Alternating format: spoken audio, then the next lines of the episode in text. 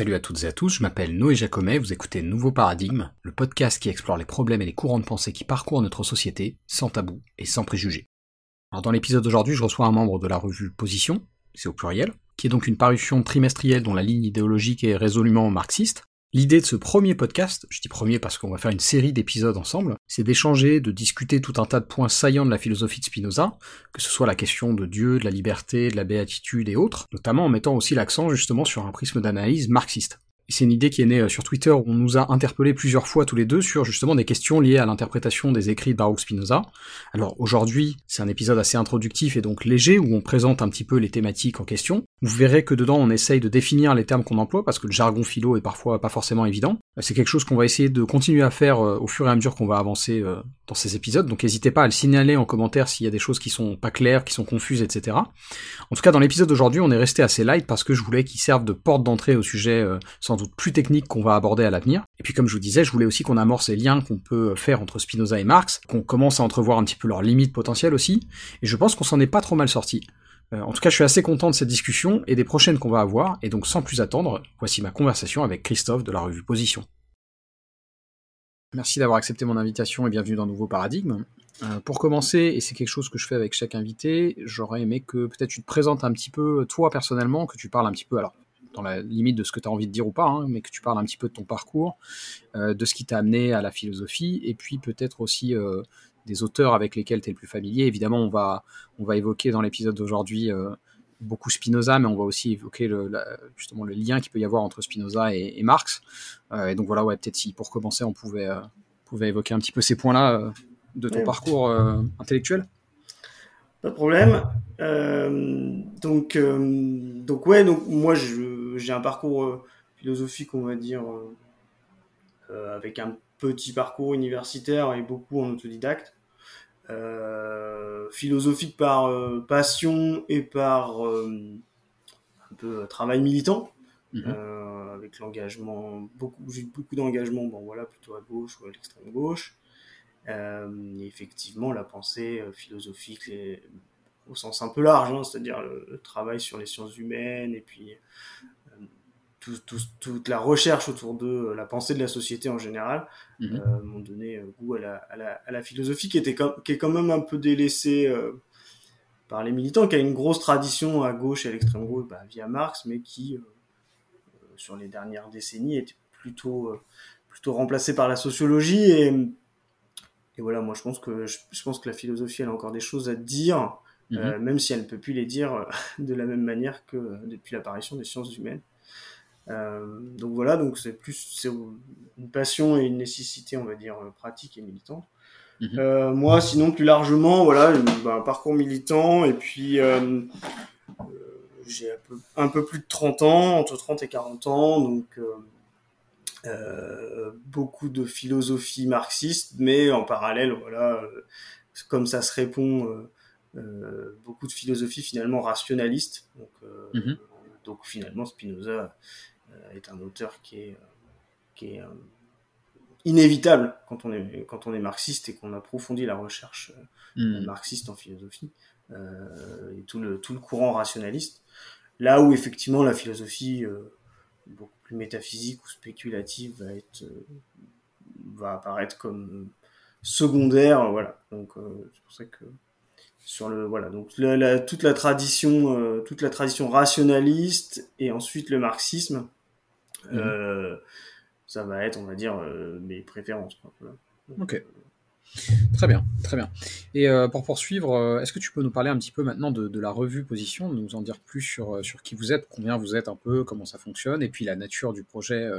je crois que alors je connais pas très bien, moi j'ai regardé un petit peu le site, mais je crois que c'est quand même relativement récent. Vous avez, vous avez combien de temps d'existence? Ouais, alors nous on est, on est né pendant et après les Gilets jaunes.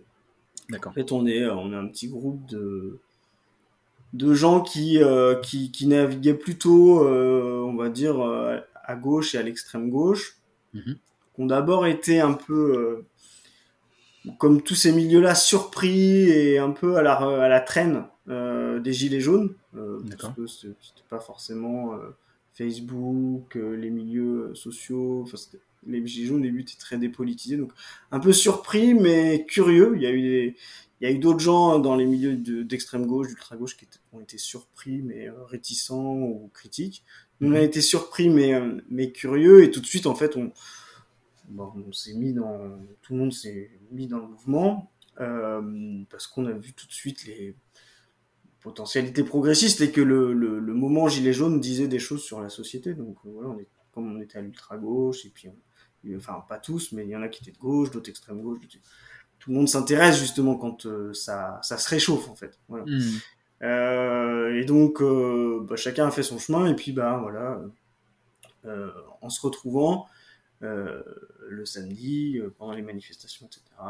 Euh, ben on a conçu un petit peu un petit groupe et puis ensuite euh, quand le mouvement s'est un peu refroidi et un peu retombé on a essayé un peu de faire le bilan on a essayé de faire un peu le bilan le bilan critique des, des, gilets jaunes ses, ses, ses, limites ses impasses et puis ses potentialités mm-hmm. et on s'est dit que bah, ce qu'il avait manqué c'était une c'était une forme de de, de, de de, conscience quoi et de politisation un peu plus aiguë euh, des, des, des, couches sociales qui se sont battues pendant les Gilets jaunes.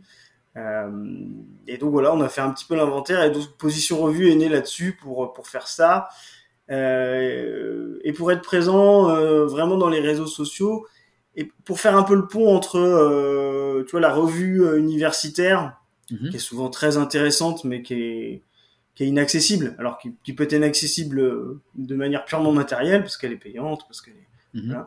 Et, mais qui est aussi inaccessible par ses, euh, par ses biais euh, euh, scientifiques, symboliques, le capital mhm. culturel et éducatif que tu dois avoir pour pouvoir lire un article de revue universitaire ou scientifique.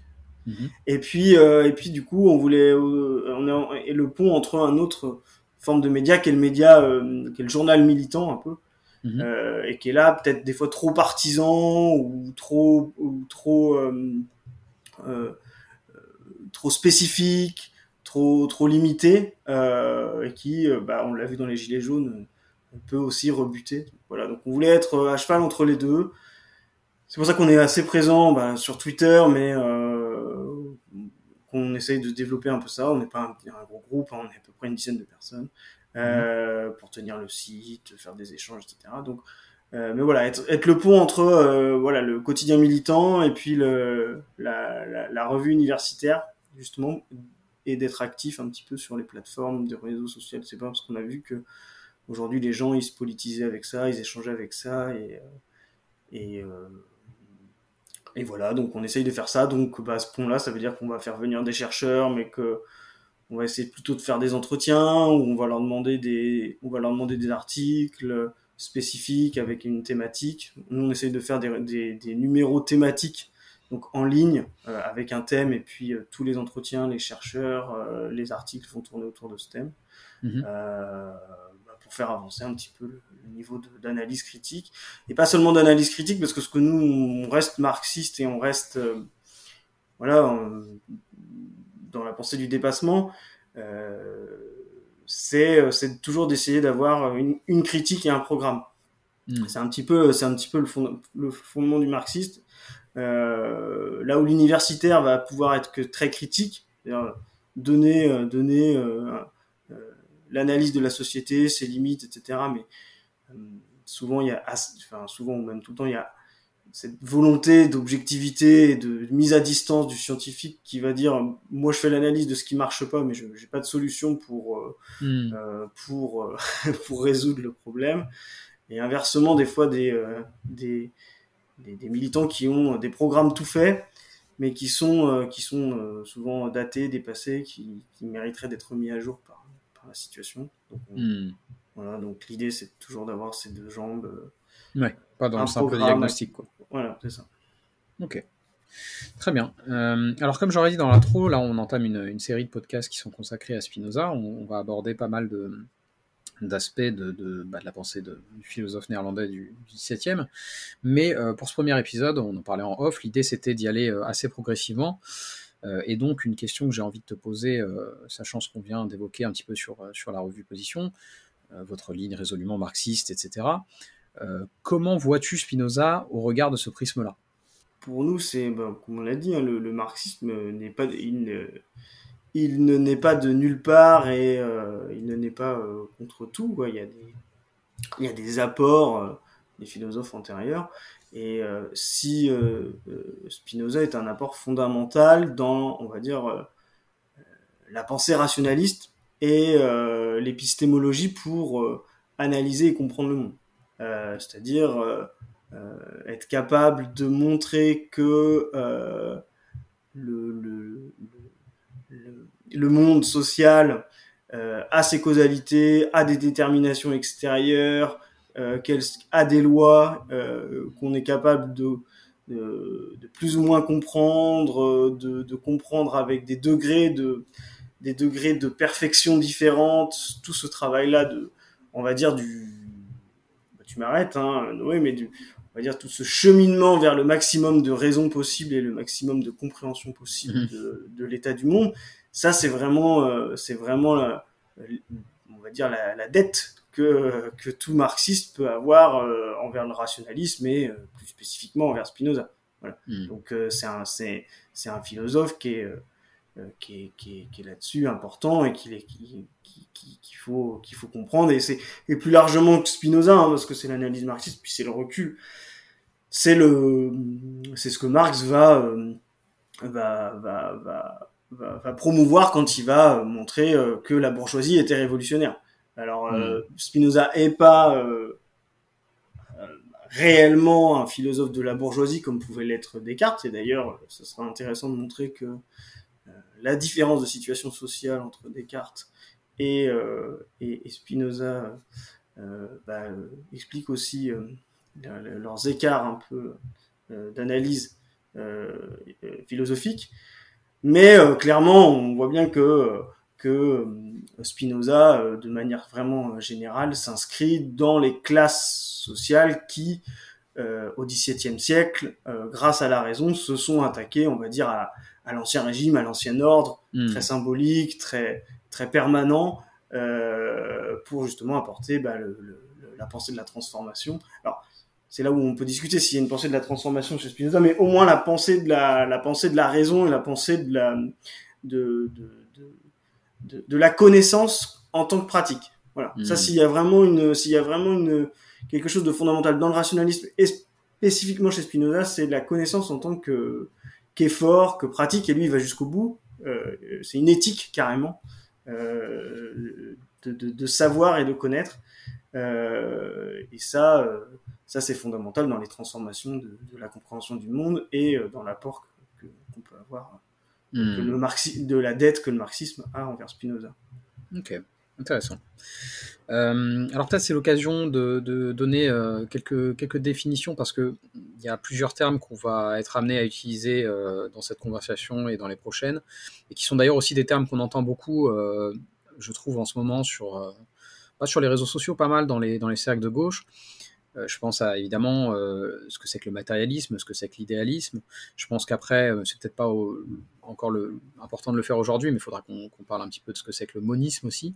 Oui. Euh, donc voilà, ouais, est-ce que peut-être on peut donner des, des, définitions un peu sommaires de, de ces termes-là, sachant que, voilà, je, je, on en a parlé ça aussi en off, mais je, je vais rediriger vers, vers tout un tas de vidéos que tu as faites, euh, que as fait pardon, avec, avec Paduring, où, où là il y a des, des, vrais tunnels très très détaillés où, où on peut en apprendre beaucoup plus là-dessus, mais voilà, de, façon un peu sommaire, euh, comment, définir ces termes-là qui que sont le, matérialisme et l'idéalisme? Bah, c'est simple. Euh, alors, ils peuvent avoir des rapports un peu complexes, mais, euh, mais si on doit définir de manière très très sommaire pour un peu rentrer dans, les choses, puis en fait, les gens qui s'intéressent à ça vont se rendre compte qu'il y a un peu des, des variations. Mais l'idéalisme, c'est au moins deux choses. C'est-à-dire la pensée que euh, le monde des idées, le monde de la connaissance, le monde de, on va dire, de l'expression intellectuelle est séparé de la matière euh, et même prime euh, mmh. sur les relations matérielles. Voilà.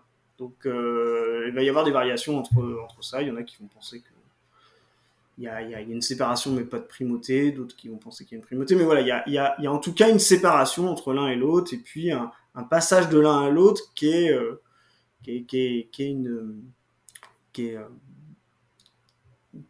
qui, est inconnaissable en fait et qui, crée une frontière un peu radicale épistémologique entre les deux. Matérialiste, c'est l'inverse. il va considérer que, alors c'est pareil, hein, il y a deux, sortes de matérialisme. Le matérialisme marxiste, qu'on appelle matérialisme dialectique, et pas pas du tout le matérialisme mécanisme, mais c'est quand même de considérer qu'il y a une primauté mhm. euh, de la réalité, de la matière, et que euh, l'expression euh, des idées, de la connaissance, etc., est tout au moins conditionnée, ça, ça va plutôt être un aspect marxiste par cette matière, ou carrément déterminée, c'est-à-dire produit de manière causale et physique donc un matérialisme euh, extrêmement euh, linéaire, rationaliste, voilà, c'est le, ça va être le physicalisme en fait, considérer qu'effectivement la pensée n'est qu'un processus issu de phénomènes physico-chimiques, voilà. Hmm. le matérialiste dialectique, lui, va considérer que la pensée est un phénomène qui ne peut pas exister sans, sans compréhension des rapports matériels. Voilà. Donc il y, a, y a une relation qui est un peu différente, qui est dialectique du coup. Comprendre la pensée, c'est forcément interroger euh, les rapports matériels euh, et la matérialité. Comprendre la matérialité, c'est comprendre la pensée. Et puis mhm. un, matérialisme qui va être extrêmement euh, causal, voilà, qui est moins. C'est un marxiste sur lequel. c'est un marxiste, pardon, c'est un matérialiste sur lequel les marxistes vont, un peu se battre, quoi. Et des fois, ils mhm. vont, ils vont, des fois, ils vont, ils vont le rejoindre, et puis des fois, ils vont s'en éloigner. Hmm. Je sais pas si c'est clair. Si, si, c'est très bien. J'ai plusieurs questions. Alors, avant qu'on parle de Spinoza, euh, c'est vrai que moi, c'est une, dichotomie que je trouve fascinante euh, en, philosophie et, et, sur laquelle j'ai beaucoup de, de, sources assez différentes. Tu écoutes un peu des penseurs euh, contemporains idéalistes? Je pense à, quelqu'un comme Castrup, par exemple. je connais, mais je je, je, je, connais pas bien, donc je pourrais pas. ok, bon, c'était vraiment une parenthèse par curiosité. Non, mais moi, je serais curieux d'en entendre parler.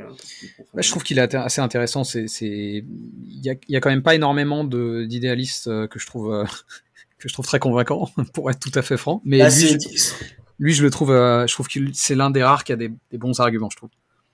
Bah, c'est intéressant parce que ce que tu dis, bah là, ça va être vraiment une analyse marxiste, c'est de dire, bah, c'est de plus en plus difficile vu le développement de la, de la raison et le développement de la connaissance, on va dire scientifique, etc., effectivement, d'être idéaliste. Euh, donc, euh, pour qu'il soit pertinent, faut qu'il faut qu'il reste encore des espaces, effectivement, où bah, la raison idéaliste euh, donne du sens à des choses sociales, matérielles, phénoménales. Je, t'enverrai des trucs sur mais ouais, je trouve qu'il a, il a des, des, arguments assez intéressants. Euh, et du coup, pour rester sur cette thématique-là, mais, mais, revenir vers Spinoza un petit peu, c'est vrai que moi, je suis, je suis assez. Euh... En fait, l'œuvre de Spinoza euh, est tellement, je trouve, complexe et nuancée que je, pour moi, il y a vraiment des éléments qui se rattachent un peu aux deux chez lui. Je ne sais pas si tu seras d'accord. Récemment, je regardais une, une vidéo de, je crois que c'est l'Université permanente, il y a quelques années, où justement il parle un peu. De, Ouais, où il parle un peu de, des aspects matérialistes dans, la pensée de Spinoza. Et en même temps, il n'y a, a, pas, euh, a pas que ça. La, question n'est pas vraiment tranchée. On peut, on peut interpréter certains aspects de son système métaphysique comme penchant plutôt vers une forme d'idéalisme aussi. Euh, et en même temps, il y a ce, monisme chez lui qui, peut être euh, peut-être pas apparenté à une forme de matérialisme, mais qui n'est pas non plus totalement. Euh, euh, on va dire que c'est il y, y, y a, un cousinage, quoi. Ouais, complètement. bah moi, j'ai plutôt tendance à penser que, que, Spinoza sur ça est un, est un, est un, philosophe de la, de la frontière en fait. Euh, hmm. et, euh, et, là, c'est vraiment l'analyse euh, historique qui montre ça. En fait, il y a moi, mon, philosophe, on va dire un peu, un peu maître, hein, c'est Lucien Goldman, pour, pour mm mais donc c'est un épistémologue, sociologue marxiste du XXe siècle, d'origine roumaine et puis ensuite français, euh, qui, a une, qui, a une, qui, a une, très très très belle œuvre, qui a été un peu, qui, il est mort euh, assez jeune, mhm. euh, donc en 1970, donc il avait posé des bases qui, qui, sont extrêmement intéressantes, qui ont été plus ou moins reprises après par la sociologie universitaire, mais mais un peu, un peu, un peu sorti du marxiste, alors que lui était fidèle à ça. Ça aurait été très intéressant qu'il continue de vivre, mais bon, voilà, on va pas faire de la, spéculation. Mais voilà. Sûr. mais euh, bref, euh, Non, parce qu'il a une œuvre inachevée. Oui, il y a des gens qui ont. On peut lire en fait dans les, dans les, dans les œuvres le processus. Il y a des gens qui ont une pensée déjà même presque toute faite. Mm c'est pas le cas. Donc, donc bref, et pour revenir à ça, Lucien Goldman va dire, bah, en fait, y a, quand on parle d'idéalisme, de matérialisme, etc., c'est des structures significatives euh, mhm. pour essayer de comprendre un peu et puis d'organiser un peu les choses et puis donner, euh, quand on dit significatif, voilà, qui, qui vont permettre de donner euh, du sens aux choses. Mais l'idéalisme et le matérialisme, finalement, c'est des catégories a posteriori. il a fallu forcément le développement du matérialisme à l'intérieur d'un monde idéaliste mhm. pour que pour qu'aujourd'hui on ait ces deux catégories-là oppositionnelles.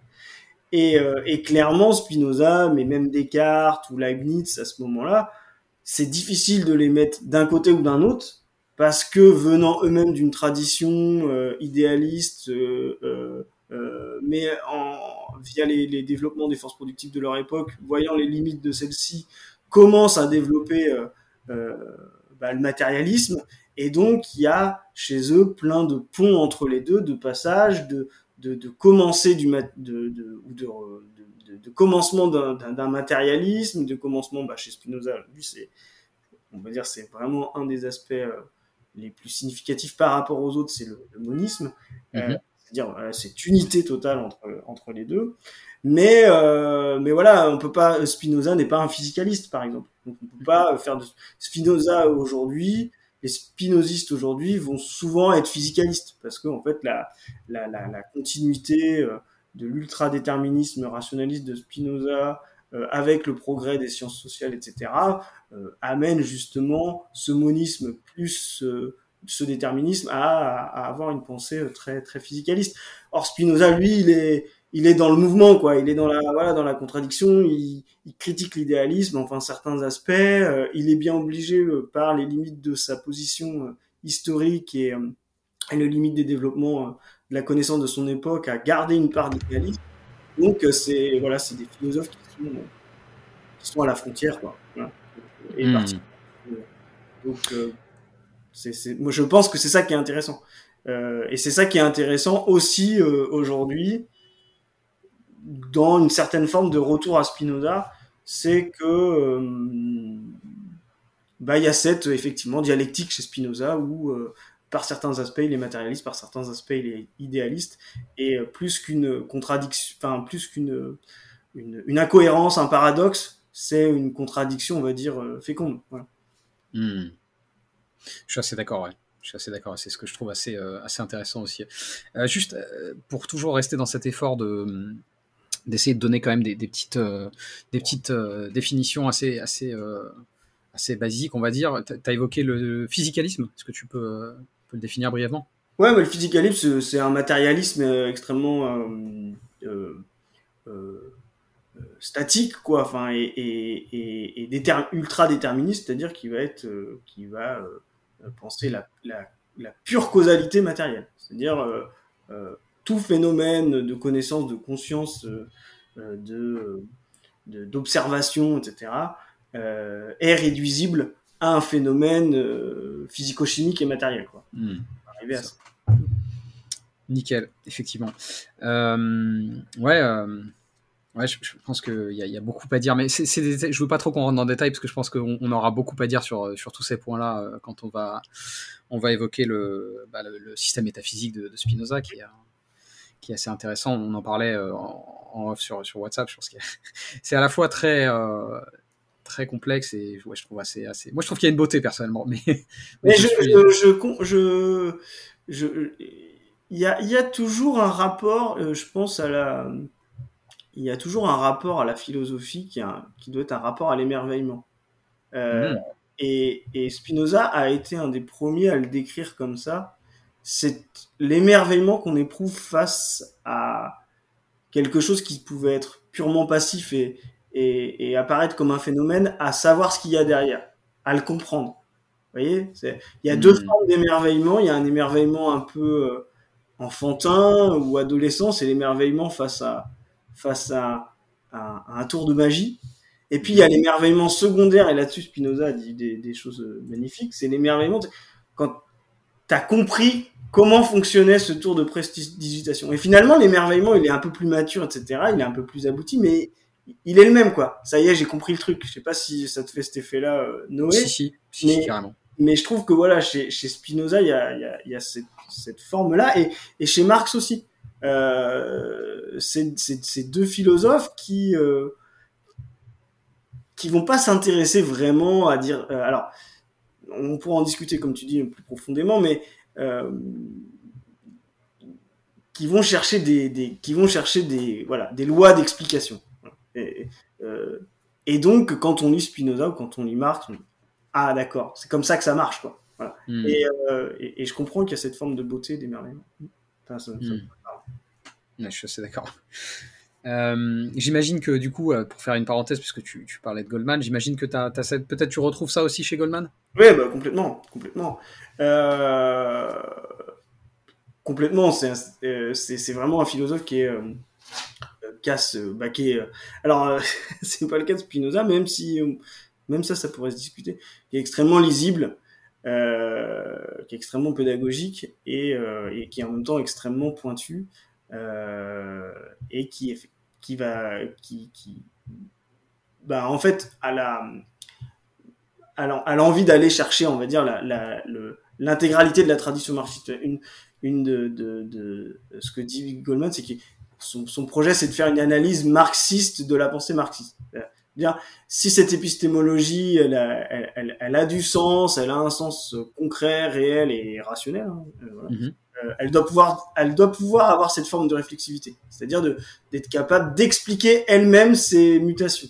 Euh, et donc, bah, ça donne des choses extrêmement intéressantes parce que ça donne un recul, euh, ça donne une analyse euh, marxiste de la société, mais là-dessus, beaucoup de gens ont, ont, ont ont écrit, on est, on est, dans toute l'histoire du marxisme, il y a des, des, très grands auteurs, mais ça donne aussi un recul sur la méthode d'analyse euh, à travers l'histoire et, euh, et, même une explication de ce qu'on disait, par exemple, on parlait en, en début de, du marxisme qui est devenu très positiviste et très déterministe, mm -hmm. il va avoir des développements juste en expliquant pourquoi il a pris cette forme-là, et c'est aussi une explication matérialiste dialectique euh, marxiste, parce qu'il va aussi montrer que c'est un effet du développement productif que le marxisme a, a tel, tel trait plutôt que tel trait. Donc effectivement, il y a ce, ce même émerveillement, mais je crois que c'est l'émerveillement philosophique, euh, ou l'émerveillement de la connaissance plus largement, de comprendre comment ça marche. Et je crois que Spinoza, là-dessus, là-dessus il, est tout de même mmh. la, la, la, béatitude, juste pour finir, mais la béatitude Spinoza, c'est vraiment... Je pense que si, si quelqu'un l'a atteint une seconde ou deux secondes, c'est ces deux secondes d'éternité où on a l'impression que quelque chose qui nous échappait tient dans notre main, quoi. Enfin, voilà, tu vois. Hmm. Je sais pas si c'est, ça fait Si, si, c'est, assez bien, assez bien décrit, ouais, je, suis, je suis assez d'accord. Ça dure pas euh, et, et, juste, euh, pour rester un peu sur Goldman avant, avant de repartir sur, euh, sur Spinoza, moi je connais pas du tout, hein, je, je l'ai pas lu, c'est pour ça que je suis, je suis curieux. Qu'est-ce, qu'est-ce que tu recommanderais je, je connais pas son œuvre, c'est, c'est quoi pour s'initier un peu à, à sa pensée? Qu'est-ce que tu recommencerais? Qu'est-ce que tu recommanderais, pardon? Alors, Lucien Goldman a écrit un très très très très grand livre qui, qui fait encore euh, et qui fera encore écho, qui euh, s'appelle Le Dieu caché.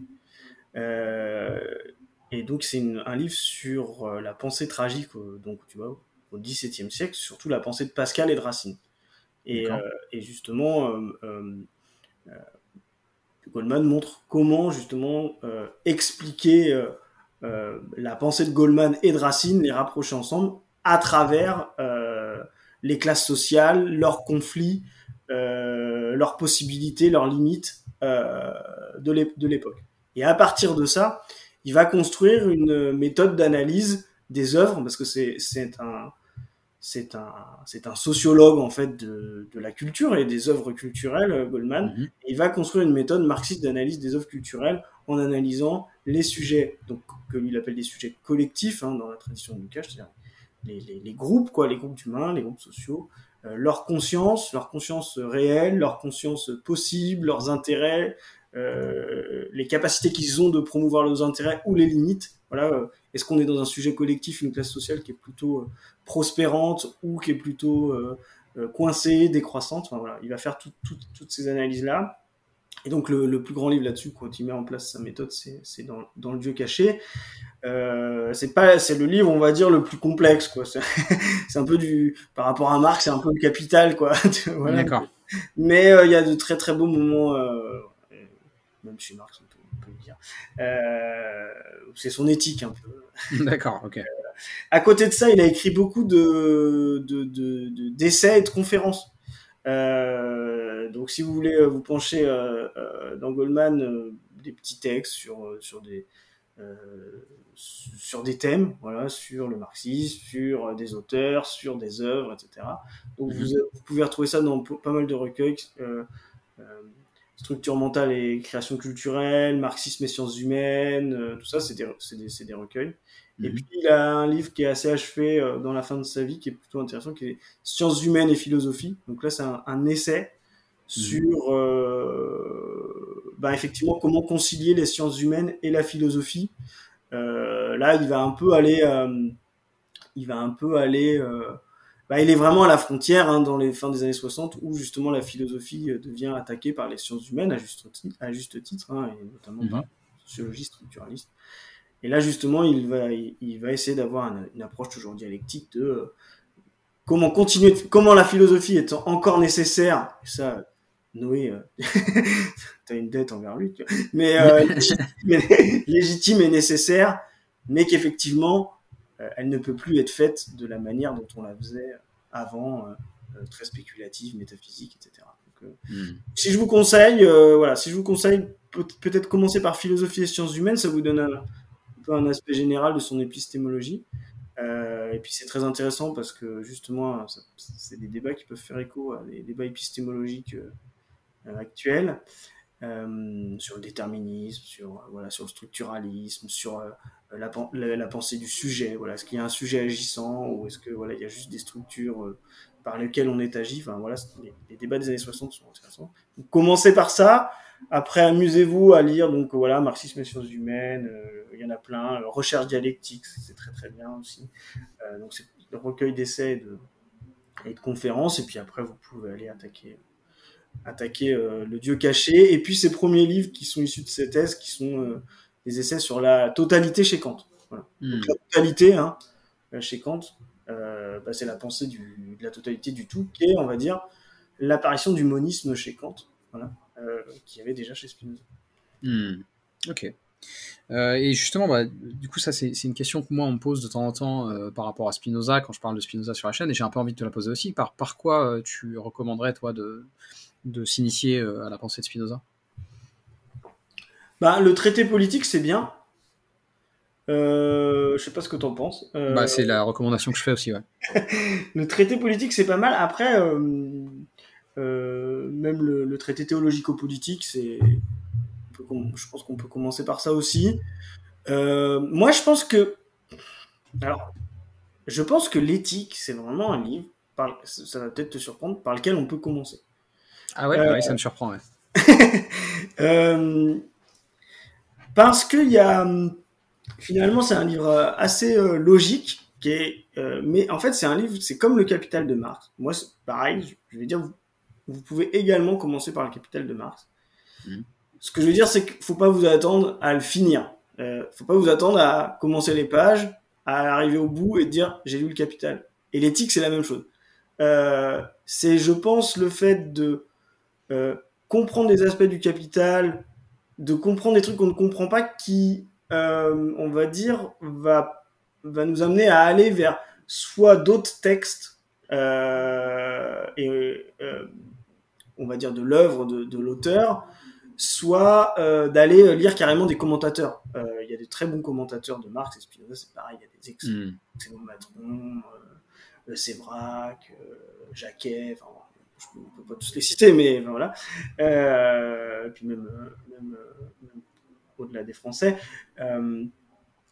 et donc il y a un centre de gravité de ces œuvres-là euh, et l'éthique, je pense, tu une espèce de centre de gravité chez Spinoza qui fait que je pense qu'on peut commencer par l'éthique et effectivement, ben, ben, buter sur un moment, c'est peut-être, euh, c'est peut-être passer à une autre proposition que celle-là qui va être plus éclairante et qui va nous permettre de faire un retour en arrière. Tu vois, il y a ce travail-là euh, mm. autour de l'éthique euh, qui est, euh, ben, je pense voilà qu'il y a un travail continu, qu'il y a un travail permanent. Euh, je pense pas qu'on puisse dire euh, j'ai lu l'éthique, j'ai lu l'éthique une fois. Non, non mais tu vois, il y a des livres qu'on lit une fois et puis par exemple un, truc simple. on parle de Kant par exemple. Bon, bah voilà si vous chez Kant, vous critiquez, critique de la faculté de juger, par exemple. Hmm. Voilà, c'est clair, c'est visible, on peut lire. Euh, et puis il y a d'autres textes, il va falloir y revenir plusieurs fois. Euh, euh, chez, chez, chez Spinoza, je pense que faire de l'éthique, la volonté de lire l'éthique proprement, de manière cohérente, etc., un peu comme le Capital chez Marx, qui a un centre de gravité dans l'œuvre extrêmement important. et ben, je pense que ça peut être un, ça peut être un moyen de, de, de, bien rentrer dans Spinoza. Euh, et justement d'aller justement euh, vers euh, bah, de, faire ce travail qui est un peu dur en fait. Voilà. Euh, Spinoza le décrit bien aussi mais dans la philosophie c'est aussi un travail quoi. C'est pas pas juste un plaisir de lecture c'est euh, c'est bah ouais là je bute mais euh, je vais y revenir via aller à lire un, article qui commente cette partie-là, via lire un, auteur qui commente cette partie-là, via je vais revenir lire les plus les traités de Spinoza entre les deux, ça va peut-être m'aider, voilà. Mais voilà, je trouve que rentrer dans l'éthique dès le départ, c'est un peu comme rentrer euh, dans l'eau très froide quand tu sais pas nager, tu vois. Ouais. Mais ça te donne tout de suite des, des comment dire, des, des éléments de ce que tu vas devoir faire par la suite. Et, euh, si tu veux t'en sortir, et eh ben, il va falloir euh, il va falloir commencer par flotter et puis il va falloir ensuite bouger pour pas avoir trop froid. Et je crois que l'éthique, c'est voilà, ces œuvres-là, elles ont, elles ont ce sens-là. Euh, pas y arriver du premier coup, c'est pas grave. Euh, trouver des petits moments, comme tu le disais, de, de beau. Ah, rien compris, mais ça arrive ça dans la lecture. Oui, c'est vrai. Euh, je trouve qu'il y a des fois des lectures, on a un aspect à la lecture très monastique. Euh, très, je dis souvent petite bourgeoise, tu sais, mais très linéaire, ouais. religieuse, tu vois. Je lis euh, de A à Z dans l'ordre, etc. Non, le, le livre, ça, ça, se travaille, ça se torture. Quand c'est chiant, on saute des pages, et puis en fait, ce qui était chiant à un moment donné euh, redeviendra intéressant euh, avec les développements de tes structures mentales et de la connaissance. Euh, et puis continuer des fois, c'est de se dire ah j'ai rien compris jusque là, mais ça c'est vraiment éclairant quoi tu vois mm. et, et donc ouais je pense que la rudesse de de l'éthique est, est, plutôt paradoxalement un, un, un euh, ouais une espèce de de, de, de chose qu'on peut s'infliger au début quoi ce sera pas suffisant il faudra faudra y revenir faudra faudra contourner faudra faudra approfondir à côté faudra même discuter euh, moi je, je sais je suis pour la lecture collective, quoi. Voilà. Ouais. Euh, c'est ce qu'on fait là, mais mais euh, mais, euh, mais voilà. Sinon, si vous voulez vraiment, si si si, si vous avez déjà rentré dans l'éthique et que c'est pas possible, vous vous dites c'est soit j'arrête Spinoza, soit vous me trouvez un autre livre. Ouais, le traité politique, c'est peut-être peut-être. Mmh. okay.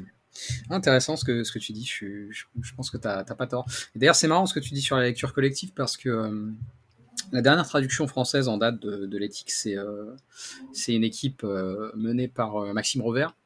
Et c'est exactement ce qu'il dit aussi. Je sais pas si tu savais. Il dit qu'en fait, déjà, non seulement il dit qu'il faut le lire comme ça, mais il dit en plus que même en fait, il a été l'éthique a été écrit comme ça en fait. C'est-à-dire qu'en fait, il n'était pas tout seul, Spinoza. Il avait un cercle de d'amis, de, de, de, de, proches euh, collaborateurs, et que qu'en fait, c'est pas c'est pas juste l'œuvre de Spinoza quoi. Bah oui, non, mais je comprends, je comprends très bien. En plus, il y a il y a, y, a, y a ce rapport-là à l'œuvre au XVIe siècle, quoi. Mmh. Nous, on a un peu un rapport bourgeois à l'œuvre de l'auteur unique, tu vois.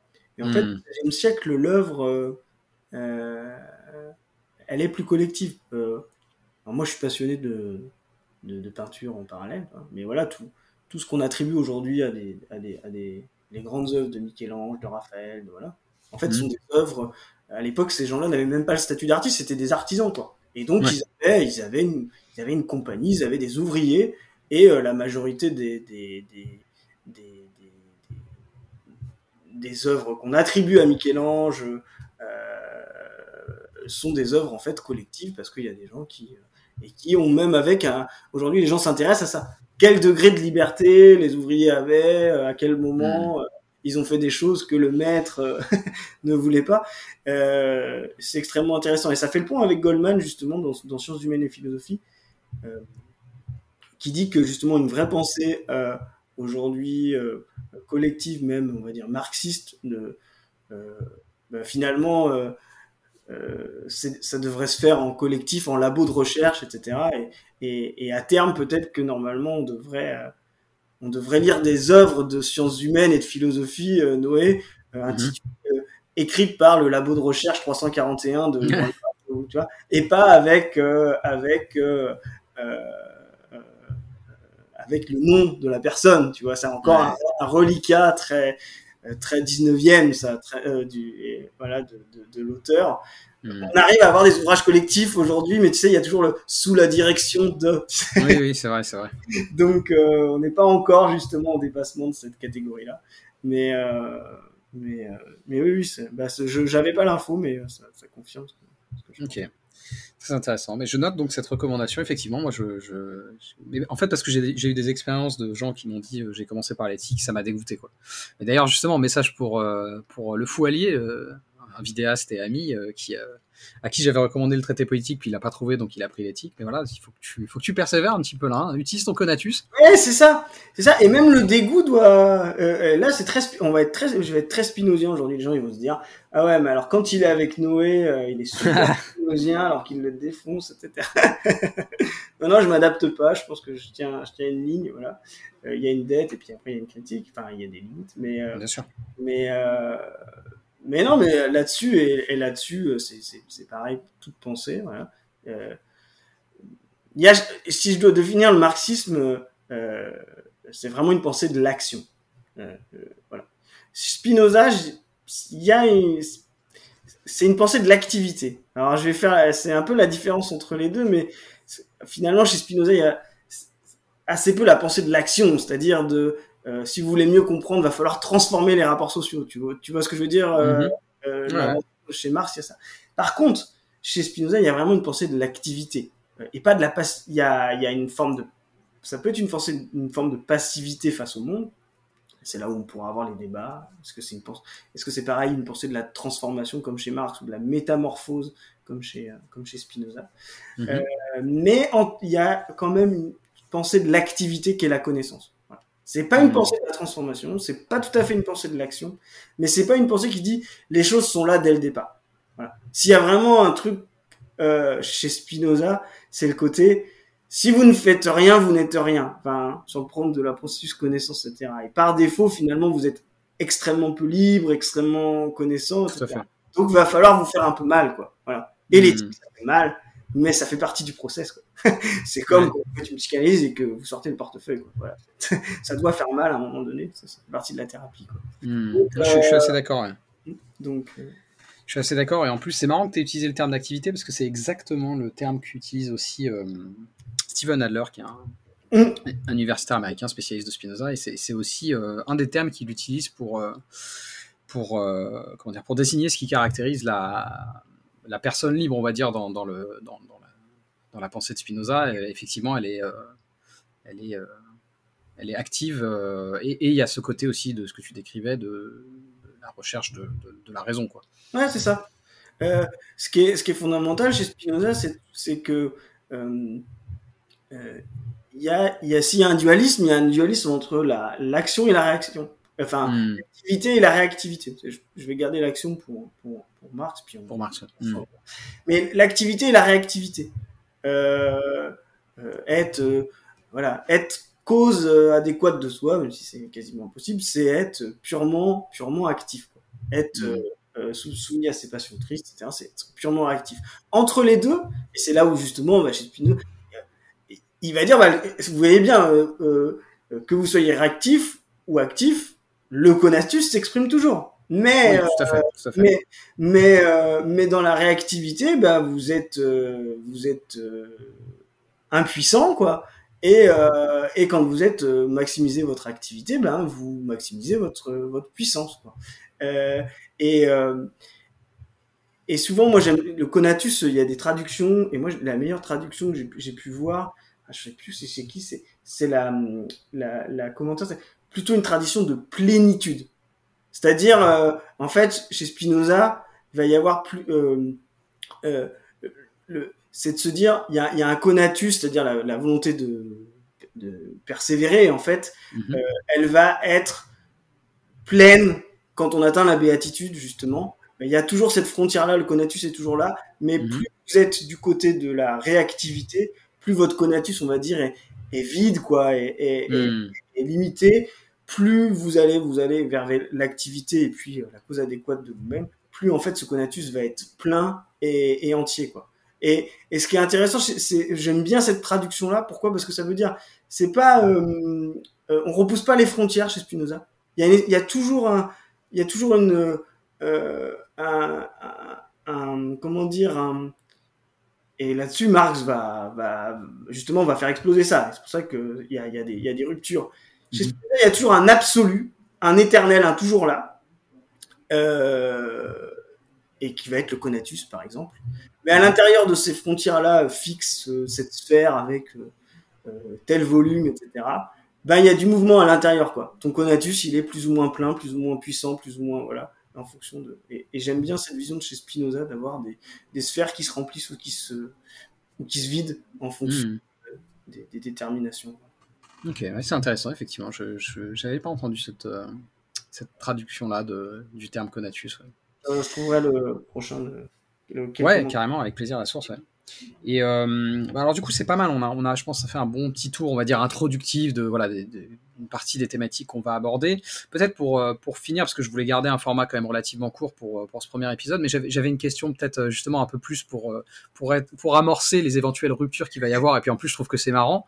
il y a quelques temps on m'avait interpellé sur Twitter parce que donc pas du ring que, que tu connais bien et que je connais un petit peu aussi plaisantait sur le fait que dans CDM tu le harcelais en disant que que Spinoza c'est du développement personnel et du coup, j'avais envie qu'on parle un peu de ça parce que, en vrai, je trouve que c'est un sujet. Euh, alors, il y a le côté marrant, mais je, pense que c'est une vraie question qui est intéressante aussi, euh, dans le sens où ça interroge sur, euh, bah, sur l'objectif de la philo.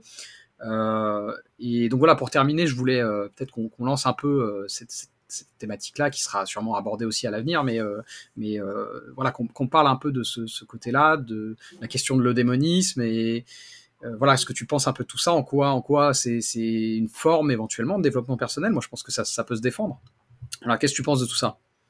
Ben, Je crois que euh, aujourd'hui, on se moque un peu du développement personnel euh, parce que historiquement, aujourd'hui, l'individu, ses expressions, son émancipation est quand même il y a toujours des limites, il y a toujours des choses à repousser, il y a toujours des catégories extrêmement opprimées et, il y a des, individus plus ou moins. Mais la pensée de l'individu est euh, assez hégémonique. Hmm. Euh, il faut se replacer dans le contexte de, de, de ce qu'est Spinoza et là-dessus même euh, de vis-à-vis de Descartes quand les gens s'interrogent vis-à-vis du sujet, de, de, son individualité, de ses possibilités, de ses limites. Hmm. Euh, c'est pas le même cas quoi on est sous un ancien ordre symbolique, euh, clérical, religieux, euh, où finalement le, les, la pensée de l'individu, de ces espaces, euh, ben c'est des choses qui réapparaissent euh, depuis le 15e avec le protestantisme, avec Luther, etc. Mais euh, avec Saint Augustin et tout, mais c'est des des choses qui sont encore spéculatives, récentes et qui pour la majorité du monde euh, font assez peu de sens et commencent à faire sens finalement dans des catégories de la société qui soient des catégories privilégiées, la bourgeoisie, la très haute bourgeoisie pour Descartes, la bourgeoisie intermédiaire, la petite bourgeoisie pour Spinoza. Mais mhm. cette pensée finalement de euh, l'individu, et puis bah, Kant ira beaucoup plus loin parce qu'il il est 100 ans plus tard, mais euh, de quelle est la vie bonne euh, comment on atteint le bonheur quand on commence à comprendre que euh, euh, l'ordre religieux est insuffisant, euh, comment se comporter quand on commence à comprendre que, bah, vous voyez, l'ouvrage de, de, de, de, de Goldman qui s'appelle Le Dieu caché, la pensée tragique, c'est la pensée mmh. de, de, de, de, Pascal, on pourrait y revenir, mais qui est fondamentale. Le, Dieu devient un pari, c'est-à-dire, c'est-à-dire il faut agir euh, alors que on comprend que euh, le monde autour de nous euh, bah, Dieu y est absent et qu'on peut le comprendre justement par la raison et que finalement les phénomènes qu'on pensait attribuer à Dieu, on, on, peut comprendre bien mieux leurs raisons et bien mieux les anticiper. Donc Dieu devient, on va dire, à cette époque-là, inefficient via le développement de la science, limité, voire absent ou caché et ben finalement ça va remettre en question la question du bonheur, la question du salut, la question de la question du de, de, de, la vie bonne, de, euh, de, de, comment se comporter, de comment se comporter vis-à-vis de soi, vis-à-vis des autres, etc. Euh, donc euh, donc euh, oui, c'est l'apparition, l'essor de la pensée de l'individu réflexif à sa propre vie, à, sa, à son bonheur, euh, qui devient particulier et plus et plus euh, général, qui devient euh, bah, un travail comme on l'a dit, qui devient qui n'est plus vertical, qui, a une forme d'horizontalité. Donc pour moi, oui, que ces philosophes-là apparaissent dans nos époques aujourd'hui comme du développement personnel, bah, ça me paraît non seulement normal, et j'ai envie de dire, si le développement personnel aujourd'hui euh, majoritaire euh, se fondait à lire l'éthique, à lire les méditations euh, de, de, Descartes et à lire Aristote Kant ou Aristote, mmh. euh, bah déjà ce serait pas mal quoi. Tu vois, c'est le problème du développement personnel, c'est pas tellement que qu'il existe, c'est que par rapport à, aux questions et à la profondeur de, de ce qu'ont pu faire les philosophes du XVIIe siècle sur la pensée de la vie bonne de l'individu, de comment agir, etc. Euh, du 17e et, du 18e, hein, parce que là-dessus, hmm. hein. si on dit que Spinoza est du développement personnel, euh, ça va être dur de pas mettre Kant dedans. Hein, donc, euh, hmm, tout à fait. Donc, donc oui, donc oui, il y a, y a effectivement cette double pensée qui est pas simplement la pensée, on va dire stoïcienne, voilà. Qu'est-ce que c'est de bien de mener une vie bonne quand euh, quand finalement le monde autour de nous euh, devient de moins en moins accessible. C'est ça le paradoxe en fait du rationalisme. C'est hmm. que plus il comprend euh, que le monde est euh, accessible par la connaissance, le travail, et puis la maximisation des connaissances, et puis le travail scientifique, ben finalement, plus on devient étranger au monde, quoi. Parce que hmm. finalement, la réponse théologique répondait à tout. Et là, il faut se reposer chacune des questions. Et, la pensée du rationalisme, c'est vraiment ça, c'est vraiment un, monde qui devient étranger et qu'il va falloir réinterroger, mais via une nouvelle méthode qui n'est plus euh, euh, la théologie, mais, mais, la science. Hmm. Très bien. Euh, bah, c'était très intéressant. Je te, je te remercie, Christophe. donc, en gros, on n'a pas encore fixé tout à fait, mais dans, dans les prochains épisodes, je pense qu'il y aura probablement, à mon avis, il nous faudra un épisode consacré à la métaphysique chez Spinoza. Euh, je pense qu'il se serait pas mal d'avoir aussi un, épisode spécifique sur la question de la liberté, euh, parce qu'il y, a beaucoup de choses à dire. C'est quelque chose qu'on avait évoqué un peu quand on envisageait ces discussions sur, euh, sur Twitter. Quoi d'autre? J'avais noté un troisième truc, mais enfin voilà, je pense qu'il y, a pas mal de trucs qu'on va, va aborder plus en profondeur, mais pour, pour, un, pour un début, ça me semblait pas trop mal, et donc, donc voilà, je te, je te remercie. je mettrai évidemment tout un tas de, de sources vers ce qu'on a évoqué sur euh, la version YouTube de cet épisode, que ce soit sur Goldman, sur Spinoza, sur Marx, etc.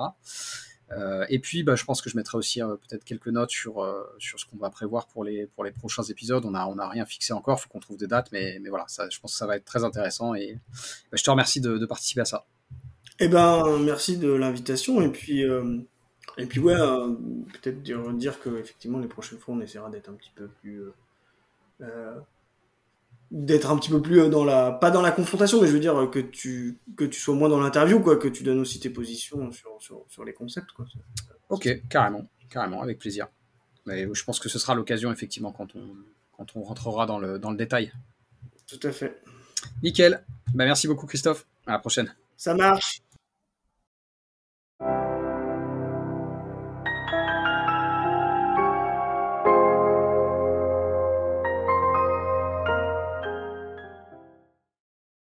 Si vous aimez mon travail et que vous voulez me soutenir, il y a plusieurs façons de le faire. Vous pouvez attribuer une note et suivre un nouveau paradigme sur Apple Podcast, Spotify, Deezer et YouTube, ou bien vous pouvez simplement le partager à vos amis et vos proches. Le bouche à oreille euh, aide toujours. Enfin, vous pouvez financer le podcast en vous rendant sur ma page Patreon ou Tipeee. Et quel que soit le soutien que vous m'apportez, merci. C'est vraiment grâce à vous que mon travail peut continuer à exister et se pérenniser.